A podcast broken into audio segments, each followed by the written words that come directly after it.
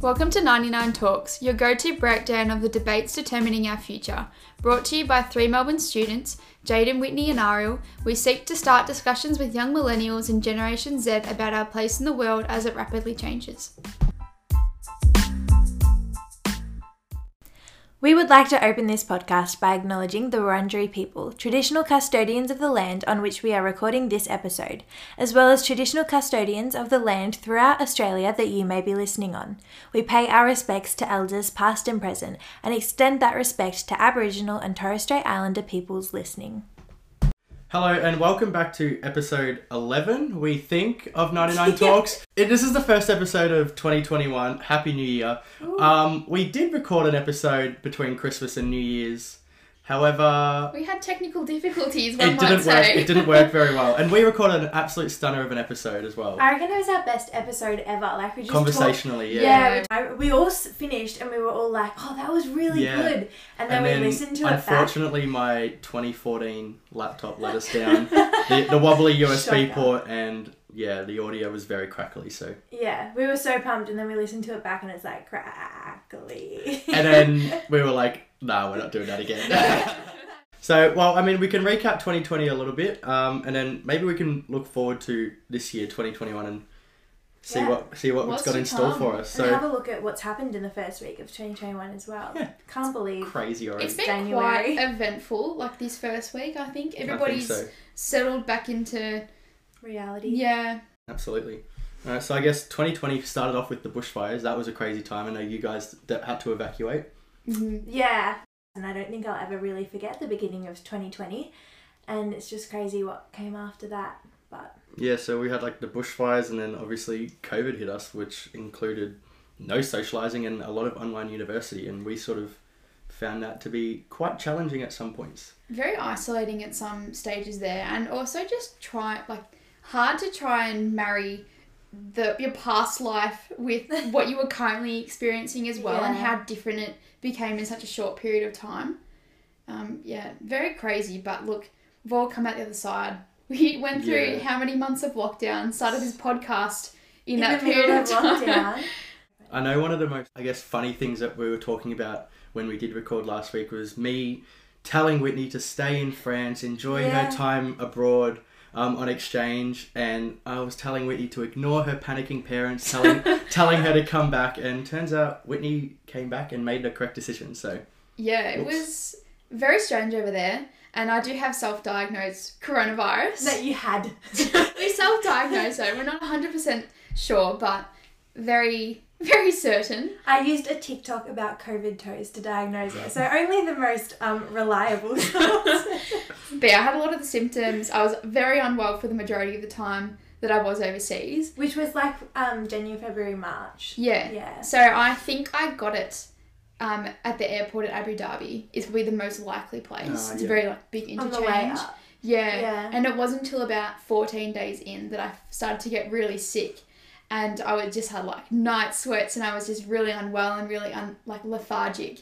Didn't Yeah. really have many respiratory issues, which was nice, but mum was like, Oh, Whitney, don't worry, it's fine. It's change of water. Like, you'll adapt. You just get sick when you Yeah. travel that far. Yeah, I But- said that. It was change of season. But I do remember, you- now, like, now that you say it, I remember you being like, I am so sick and I just can't shake it." Yeah. It was like six weeks long. Yeah, it didn't go away. So I had it for four weeks and then I kind of got better for a bit and then something else came back and I was unwell again. But I think of all the places that I went in that time and all the Yeah. people that I've potentially spread it to and it makes me panic a little bit. But That was before anyone Yeah. had any consciousness of it. like it was even, very fresh. even when I came back to Melbourne, I'm thinking about this the last week that I didn't even have a COVID test. Did the right Quarantine for 14 days. Thank goodness Well, I like, even skipped the hotel. government, the government regulations changed very quickly as well. Yeah. So it started, you know, having to quarantine at home, then in a hotel. So yeah, and I just very just missed that threshold. But I don't think the test was even around. That was like its infancy.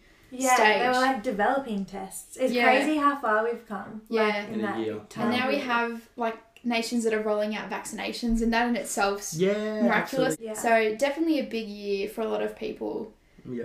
Um, So you came back from France, had a bit of time off, and then got back into online uni like the rest of us. Yeah, I don't really have much to say about it as much as you two because you both did two semesters. Yeah, Yeah. I absolutely hated it. How did you find it, Ariel, in your last year of uni, having to go through like, Oh, the yes. whole experience, mentally wrapping everything up, but also being so isolated from the experience that you thought you would have? Side note, that's one thing we missed out on announcing last week. Ariel did graduate Yes. over the Christmas period. Um, unfortunately, didn't get to have the um, the ceremony that she deserved, but you know we got there. Yeah, I was I was quite cut not to have a ceremony. I came home from work and my um family had party poppers and I walked in the house and they like popped all the party poppers and I just like went to my room and cried. But online uni honestly was kind of the worst for me. We've spoken about it before, but I get very motivated and I think a lot of people do from their environment and kind of projecting off the energy of the people around them. And I learn a lot of like critical thinking from conversations with other university students like in between classes and over coffee and stuff like that just being taken away from that. And pretty much I lost a third of my degree. And I found it very very isolating and I probably couldn't have done another semester of it. So to people who are looking at you know potentially another semester of on and off online learning and it not being very stable I really do empathize because I pretty much hit my max. Like I got to the point where I wasn't I didn't do my last week of classes because I just couldn't log on anymore. So Yeah, I relate to Ariel's apathy towards the end because first semester I had so much motivation. The novelty of being at home in your PJs but still going to class was pretty cool. I think Yeah. I actually got the best grades I've ever gotten in semester one. I got the worst. Yeah, and then second semester the um the novelty of it wore off and I had lost all motivation whatsoever and I got the worst marks I've ever gotten. So I guess it sort of shows the the two sides of online learning. Everyone responds differently. Yeah. I was just so frustrated because I needed a certain mark for the next degree that I was looking at. I was finally getting up there and then and then it all tanked with COVID. But thank goodness the um, unis did come around and put in some amnesty around marks. That was good. Yeah, Melbourne are really good like that, and I'm really very thankful that they did have that WAM Amnesty. protection policy because that I think when I did do Yeah. some my semester two, it was like you'll be okay. Like If the 10 grand for the year could be waived, that would be nice. Or discounted. Yeah. yeah, But anyway, That's optimistic. very. yeah. And I guess now we've wrapped up 2020 and it was a very isolated year. We didn't see our friends much at all. And so now we're just getting back into the swing of socializing and, And we're you may have seen on New Year's Eve on our Instagram page that we all managed to catch up. only a mildly drunk Instagram story there. Look, I had sober Whitney looking over it as I posted. Yeah, Yes. it I was she good. was like itching to take the photo away from me. I was like, just do this and do this spot and like slowly put it to the right. Um, Honestly, I don't remember taking the photo. Too many beers. That's right. Um, well, I was going hard to the Daniel Andrews remix of Get on the Beers and injured my hand in the fan. yeah, The most That 2020 injury. yeah. But anyway, it's so good to be um, socialising again. So ho- we're hoping here in Melbourne that stays intact. We've had to take some measures recently to, you know, protect what we've reached. So And we know that, like, around the world, that they are not as lucky as we are Mm. here. Like, the UK just went into their third national lockdown today.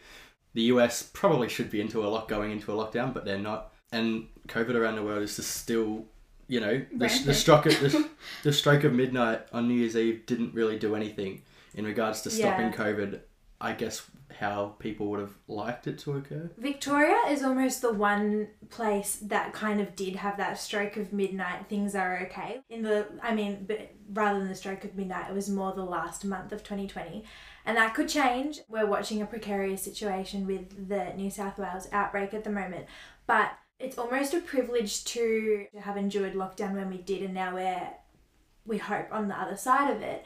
But even just to be used to those measures, because you see New South Wales and they can't do things like slap masks back on, or, you know, like they have to tread the restrictions more carefully, whether or not you agree with different measures of restriction. They can't, here, it would be much easier to get the citizenship kind of back into the old way of things because we've endured it, we've known that we've come out of the other side, and there's always pain in that um, and loss.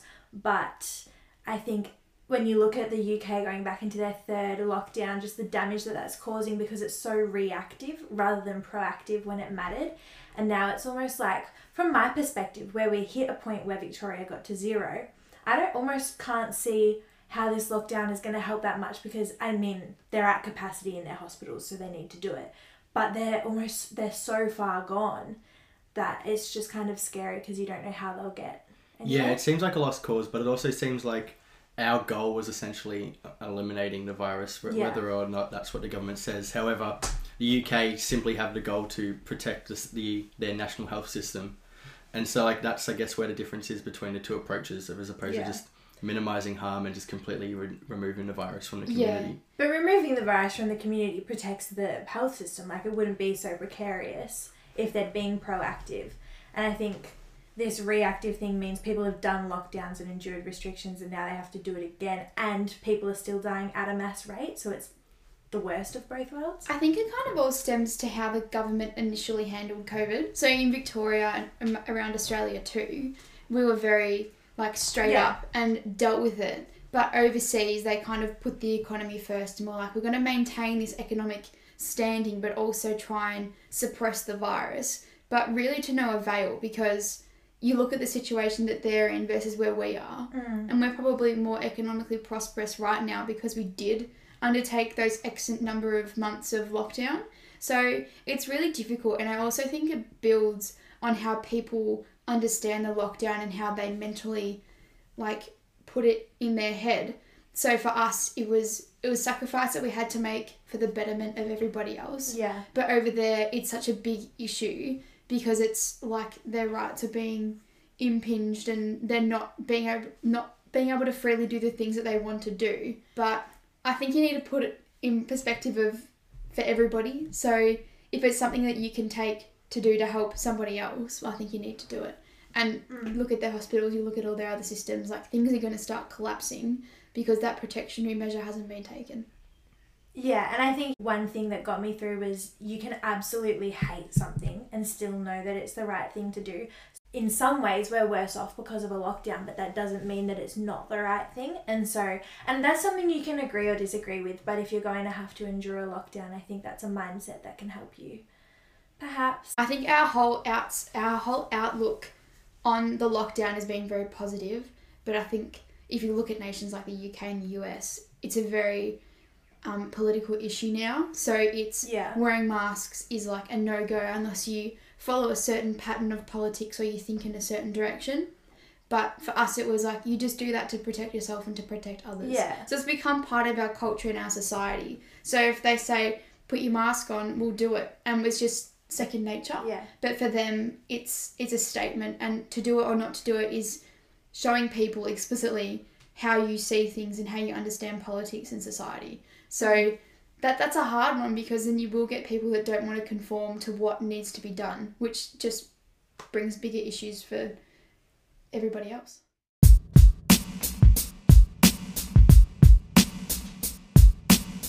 So yeah, unfortunately, we weren't able to summarize 2020 up quite as much in detail as we would have liked last week, just due to those technical difficulties. But you know, it was quite an eventful year, and we did learn and gain quite a lot from it. But already 2021, we are five days into the year, and already so much has happened.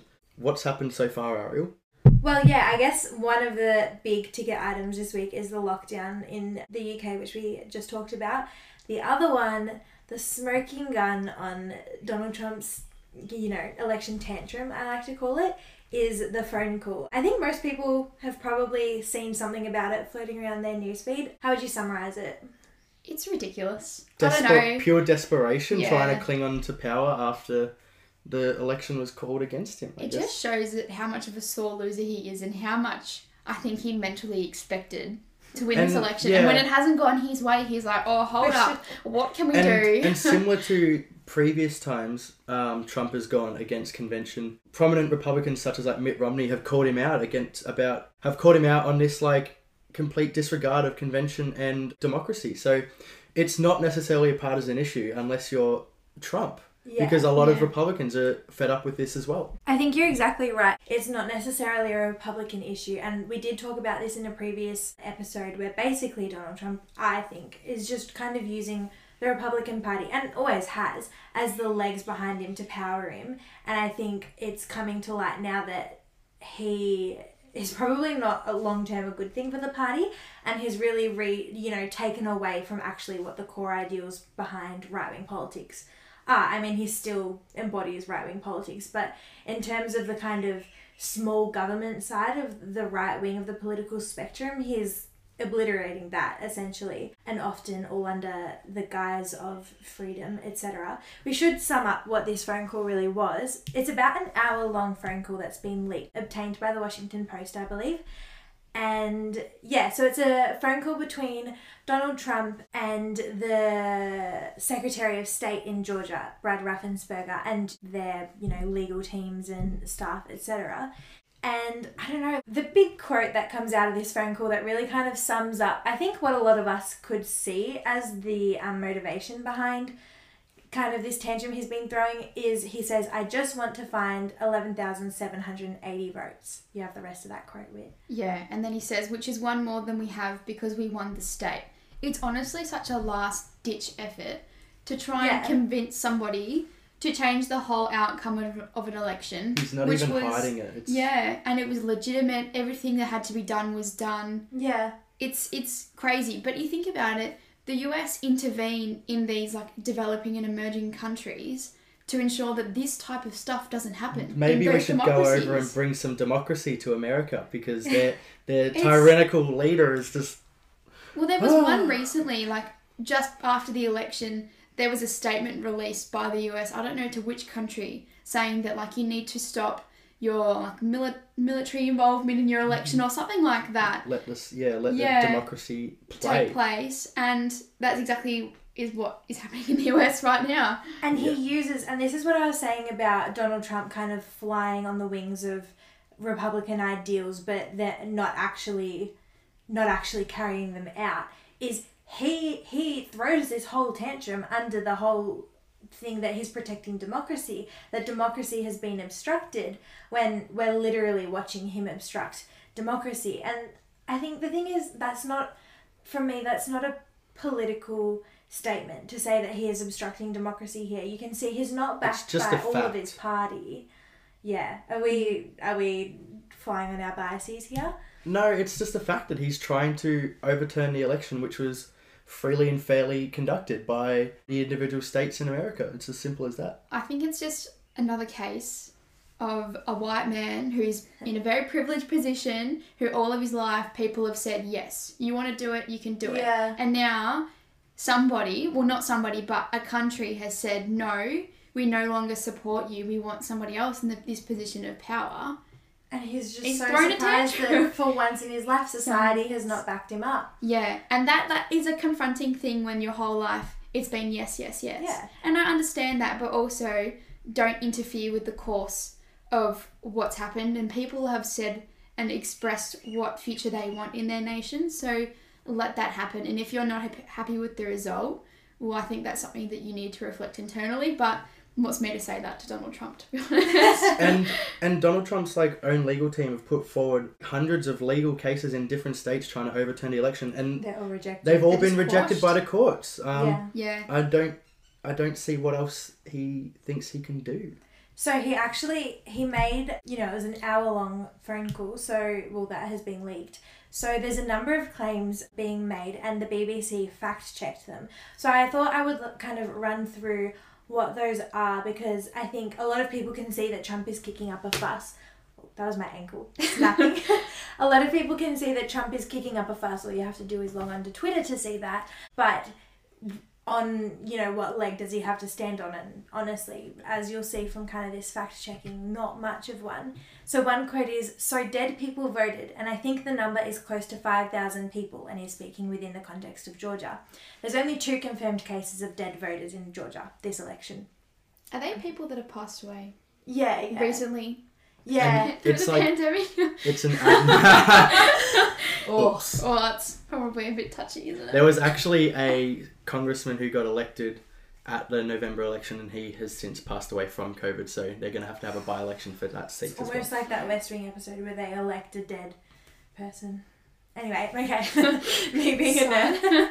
um, yeah, so the BBC contacted a sample of these accused dead voters and found them very much alive in that sample. I don't know what their sample methods were though. But also, they've done a previous study into a list that was produced the same way of 10,000 allegedly dead voters in Michigan, and they proved it a flawed source of data as, and then I just didn't finish my sentence, as the cross referencing process uh, produces a bunch of matches, like a bunch of names, bunch of addresses, and it it's not qualifiable data. Anyway, so the next claim he made was that there were thousands of thousands of ballots in a box that was not an official or a sealed box. So here he's referring to a video at a counting facility in Georgia and claims that this video reveals fraudulent activity by election workers who are shown returning to their counting areas after a break, I presume, and a container with ballots is pulled out from under a table. So an official official investigation of the footage determined that there were no mystery ballots that were brought in from an unknown location and hidden under tables, as has been reported by some. And it's not easy to just bring a box into an official electing accounting facility. Yeah, they're secure and fenced off. I've seen you Yeah, see yeah, them. yeah, yeah. They're secure and fenced off. It's not. It's not something you can just do. Yeah. that video though, the excerpt of when there was that guy reporting, and then there was people standing at the front saying, "This is dodgy. This is Yeah, dodgy," and he was carrying to- camera equipment. Yeah. Yeah, exactly. And that's what a lot of these claims are based on. So, Fulton County Elections Director Richard Barron said that workers had put those ballot bins under their workspace because it's the most convenient place to put those things in. Um, and state authorities said that there was nothing unofficial about the boxes containing the ballots. At the same counting facility, Donald Trump tried to claim that an overflowing urinal which caused disruption had incurred a break and the counting was fraudulent. So it had first been said that it was like a water main break or something, Yeah. and then they um, they figured out it was a this is just like a counting facility and a urinal overflowed, and Donald Trump's like the election's a fraud. um, so yeah, so it caused a disruption, and anywhere he can see a disruption, he's pointing to it. So yeah, and then he said you had out of state voters. They voted in Georgia, but they were from out of state of four thousand nine hundred twenty-five. Doesn't even speak in like full sentences. Anyway. So Ryan Germany, a lawyer representing Georgia's Secretary of State's office. Also, I just want to point out that this conversation, all these accusations, the Secretary of State in Georgia is a Republican. Yeah. Which and we've spoken about an interview with one of his officials before. So it's not like this is a partisan. This isn't a partisan and fight. thing. This yeah, is just and Georgia's a typically It's a- Republican state. yeah, which Yeah. I it's just think is- upholding conventions. and they're just doing their job. Mm. Yeah, but I think that's why it's more wounding for Trump because Yeah. it is a red state historically, and now that it's not, and it gives him half a leg to stand on. Yeah. Yeah. So anyway, Ryan Germany representing Georgia's Secretary of State's office was on the phone call. He rejected this claim on the basis that firstly Trump's numbers were inaccurate and secondly that checks had been made to confirm that those accused out of state voters were people who had lived in Georgia, moved to a different state and then moved back to Georgia legitimately. And you, that is very realistic in America. Mm-hmm. People leave for college or for work. How many people have moved home because of the pandemic in 2020? yeah, Like it's ironically been a very mobile year, particularly in America where they have a culture of a lot, moving a lot of around. students. Yeah. Yeah, so that's very I don't know expla- explicable. His other claim was they're shredding ballots, and you have to look at that very carefully because that's so illegal, so illegal. Um, this Not just a little bit illegal. so, So illegal. illegal. um, yeah, this one again is kind of it's a rumor. So it's based on social media videos of old mailing labels and other papers with voter information, old emails and duplicate absentee ballot forms.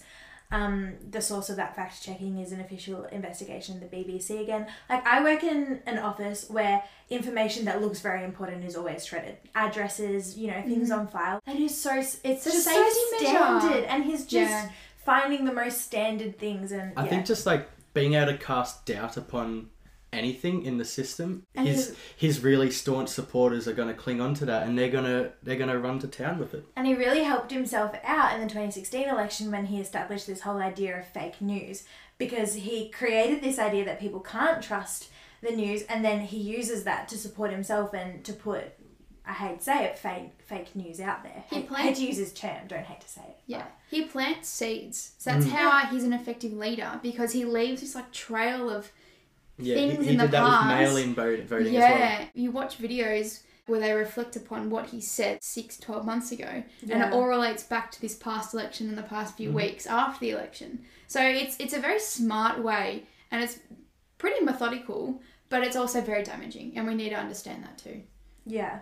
And then one of the last, yeah, the last claim that was fact checked by the BBC is that he said, We have not gone through your Dominion, which is the brand of the company of voting machines, so we can't give them blessing. I mean, in other states, we think we found tremendous corruption with Dom- Dominion machines. And this is a claim he's made in multiple states that the Dominion voting systems led to millions of Trump votes being flipped to his ri- rival, Joe Biden. There's no evidence of this in Georgia or anywhere else, and several lawsuits regarding the claims have been rejected by courts. So, yeah, there's your little fact checking on that tantrum, but I think it just exposes his motives. He's just looking for any way to find his 11,780 votes so that the power can once again be his. Mm-hmm. But even if he was to overturn the state and it did turn back to a Republican state, that wouldn't be enough to give him the presidency. He still doesn't have enough electoral college votes. And I think he's just trying to like weasel this into the minds of people. And also it's sort of a very bit of a turning point in Georgia at the moment too because they do have their runoff elections. And one of the other really good quotes in that phone call that kind of resonated with me is he makes a point talking about this runoff election and he says, and you would be respected, really, really respected, if this thing could be straightened out before the election. So I think that's almost a bit of a threat to like Yeah. figure this out and then you'll be backed by our support. And that's not how it should be. And that would be the respect that would come from if the Republicans won the majority in the Senate, because obviously that man he's talking to is a Republican as well. Mm. So Trump's kind of trying It's to manipulate blackmail. him, Yeah. blackmail to get respect within his party and essentially status within the party as well.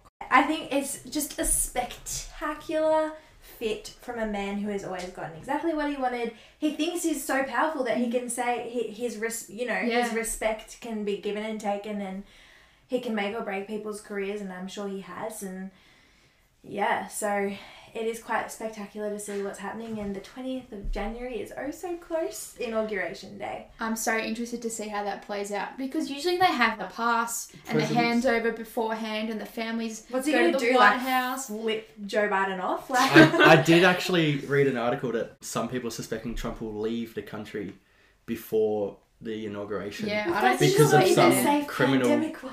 Because of some No. criminal convictions that he may Oh. Yeah. Well, that there's he may a- actually ca- like all of the tax returns, all that stuff as Yeah. well. He's up for a lot, and there's all these loans that he has Yeah, it's too. not just about being the president. It's about No. being immune. Untouchable. yeah, Yeah. That makes me want to vomit. Imagine this man finally is pushed out of the presidency and is then convicted of, of all of these things, and America just let him lead. Yeah. America and arguably a great portion of the world for four, four years. That makes me sick. But I think a lot of him wanting to stay is that that gives him automatic.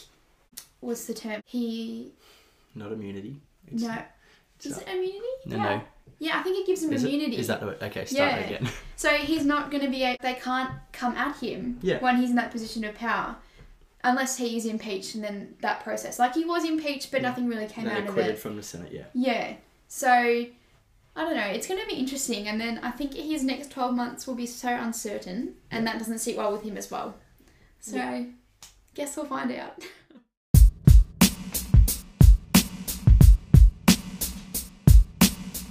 So, actually, a pretty good segue talking about the inauguration and kind of where will Trump be by the end of next year, his first year out of office. Prison. Let's speculate.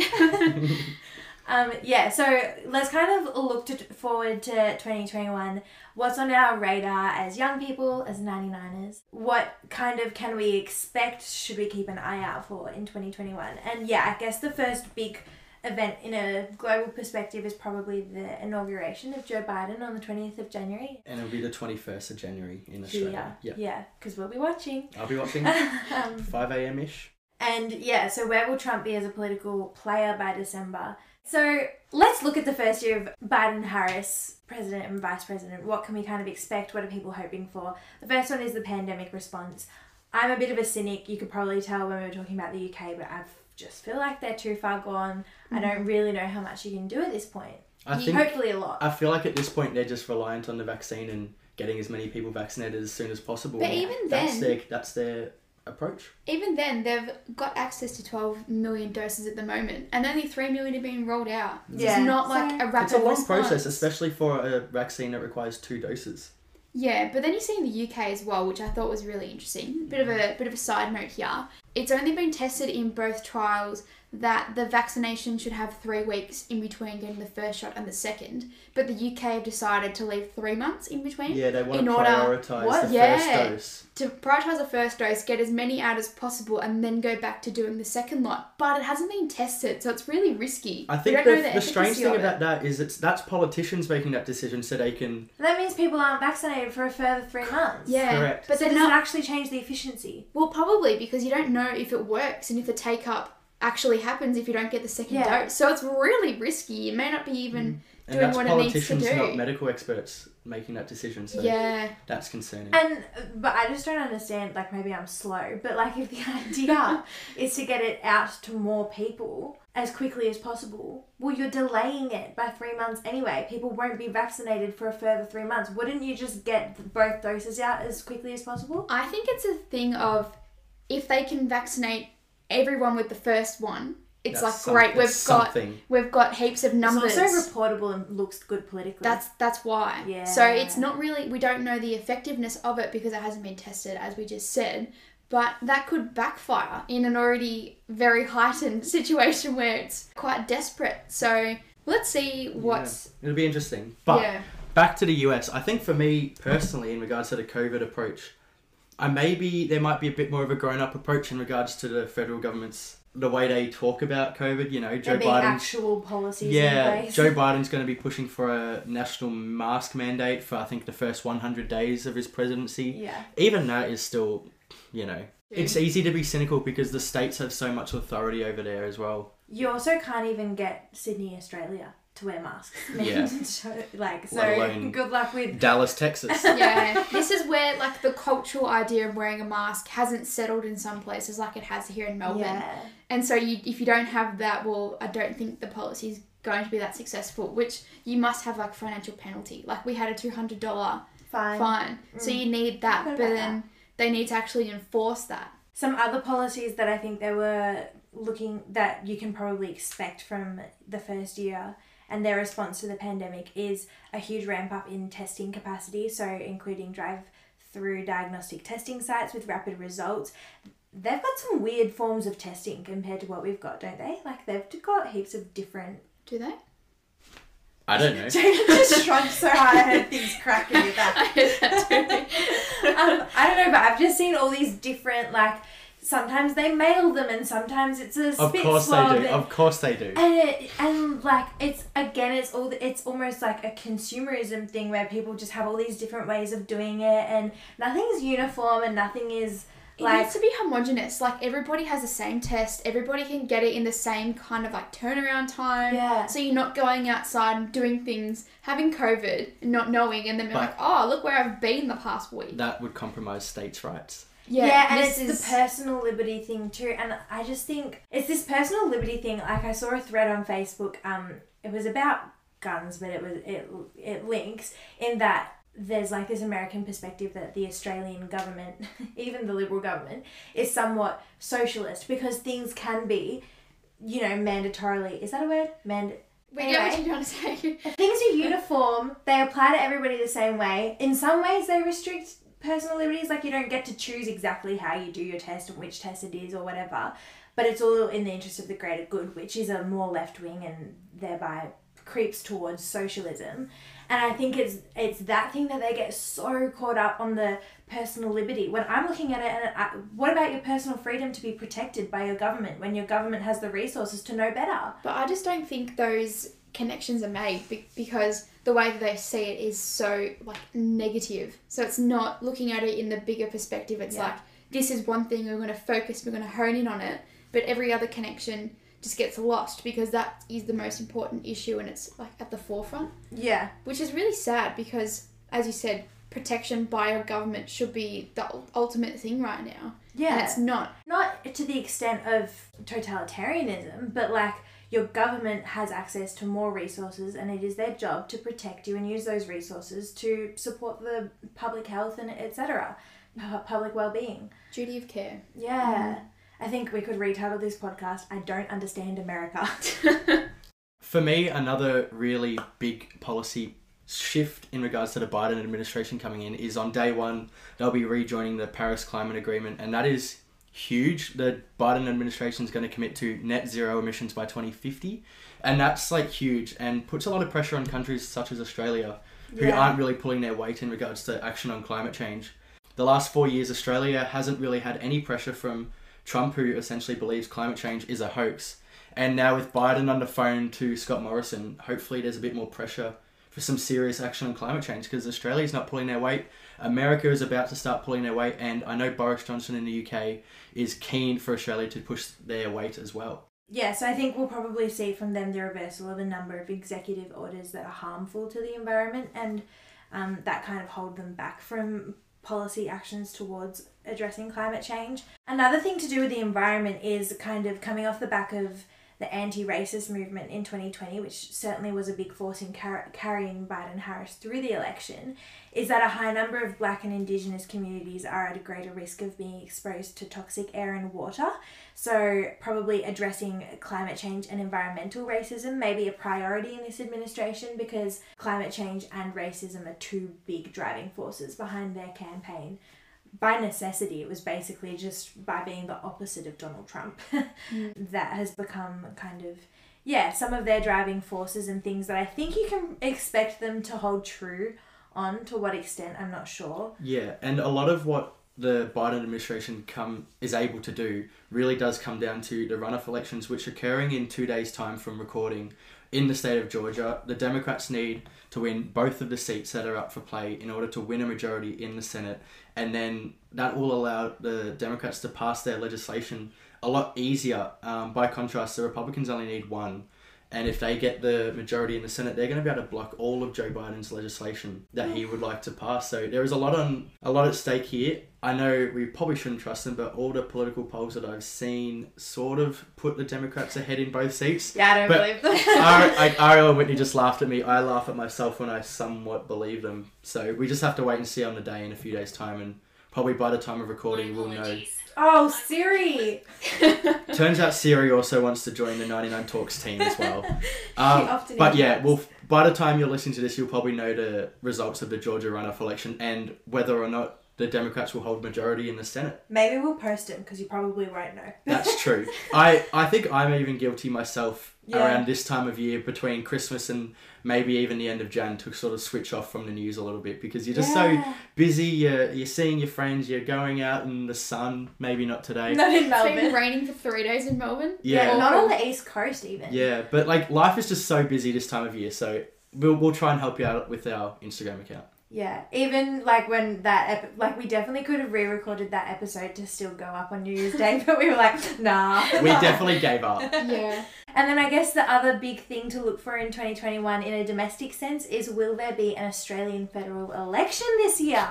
I saw this tweet this morning that Jaden sent to our group. Yeah. But do you want to explain what it is? Because I've got a response to the comment that somebody made. So for context, the election is supposed to be in 2022 on the like regular Yeah, so Election the schedule. electoral schedule as an election every three years. Um, however, politicians tend to prefer elections at the end of the year, and given the way Malcolm Turnbull called a double dissolution election in 2016, that sort of screwed up the election cycle in Australia. So there is likely to be an election this year, and Samantha Maiden, a political ed- editor from news.com.au, asked Scott Morrison about the election this morning. And Scott Morrison, in his typical form, said the bubble likes to speculate. However, he didn't rule it out. He loves Um, a bubble. He loves the bubble. He said the election isn't due until 2022, which is just a factual statement. However, he has been given now two opportunities to rule out an election at the end of this year and still hasn't. So, all signs sort of point towards an election at the end of the year, given the way politicians like things. So Yeah. Also, when Scott Morrison refers to the bubble, he's talking about this thing he's established, kind of this where term, the the Canberra bubble, Mm. and kind of just the little flurry of um, rumours and talk that goes around in that. between the media and between politicians, in those scenes. Yeah. And you'll often hear him kind of defer to it. Like, um, if you ask him a question, he'll say, Oh, that's a bubble question. Yeah, Which who as in like um, essentially he doesn't believe that real quote real Australians are interested in bubble issues Or when the next election will be. or when the next election will be apparently. Anyway, yeah. But one thing I found really interesting, so I read the tweet, Jaden sent it to our group chat, and there was this one lady who responded and said, Nope, I bet he calls it out when the vaccine rolls out, which would be a really strategic That's political move. quite early though. That's only March, but I think he would probably wait, Call it then. roll it out, see how it all kind of fares, and then call it. Yeah, Prepare that's for the end of the year. I think yeah, so I think that tweet that Whitney just read out in highlights an inherent flaw in our political system. So yes, we do need an election every three years, but it comes down to when the prime minister wants the election, When it's going to work best. when in it's their going to work favour. best in their favour. So you know whether it's when the vaccine comes, whenever, was, whether it's when financial support's um, out, like the tax cuts at the last election, and that differs from the states where there are fixed term elections every four years. One other thing that we need to talk about as well is on the 4th of Jan, so yesterday for us, uh, the last cut to Job Seeker was Job Oh, Keeper yeah. was made, sorry. So that's set to officially end mid March, I believe. But that'll be a really interesting thing for the start of 2021 to see how the impact will be economically into businesses, into our communities, and also to us as employees of companies and Yeah. stuff like that to see how it all kind of works out. Yeah, I'm actually going to speculate no calling an election till after budget. Yeah, that's tip- That's actually typically part of it. I think it could work to be quite a nice year for the Liberal government if they do call a, you know, vaccine, how that plays out, budget. Oh, it's going to be big May. Our last budget was very much a crisis budget. Yeah. So this is going to be a recovery budget. So to see kind of, yeah, vaccine budget election, I reckon. I think we'll see a lot of really nice financial projections of how they think the debt is going to be paid Yeah. down and how it's going to go smaller and smaller and smaller over the next five to ten years. So they'll really harp on that and play that as a big strategy in this I next think budget. they'll definitely talk about yes, we did rack up a lot of debt last year. We probably will this year as well, uh, but this is how we're going to proceed forward. And I noticed that they've. This is a definitely discussion for another time, but the Liberal Party did touch on industrial relations, and then they pretty much put their foot on the brake immediately after the Labor Party attacked them. Because that's not their strong suit. That's sort of why they lost the 2007 election as well. So it'll be interesting to see if much more Labor. it'll be interesting Yeah. to see whether that issue comes out in an election year as well. Well, I and- know Anthony Albanese has dropped the franking credit Yes. yes. thing, which, for a bit of an explanation, franking credits are credits and money that people that have um, zero or like low marginal tax rates, they can reclaim any company tax that's paid on the shares or investments that you own, you know, kind of a loose explanation. And then so it's been called in the last federal election, the Liberal National Party labelled it a pensioners tax because a lot of the time it'll be pensioners who have zero marginal tax rates who can reclaim all of those franking credits. So they use that as additional income. So they kind of framed it as if you vote for Labor, you'll be penalised financially, which obviously nobody wants. And it's a bit of a scare tactic. So Labor have dropped that, I think, in a bit of an effort to make sure that that, that doesn't happen again Yeah, this it was an- it was announced that pretty much the day after the last election that they would drop that policy, but it's now officially happened on the party platform. So yeah. it's interesting.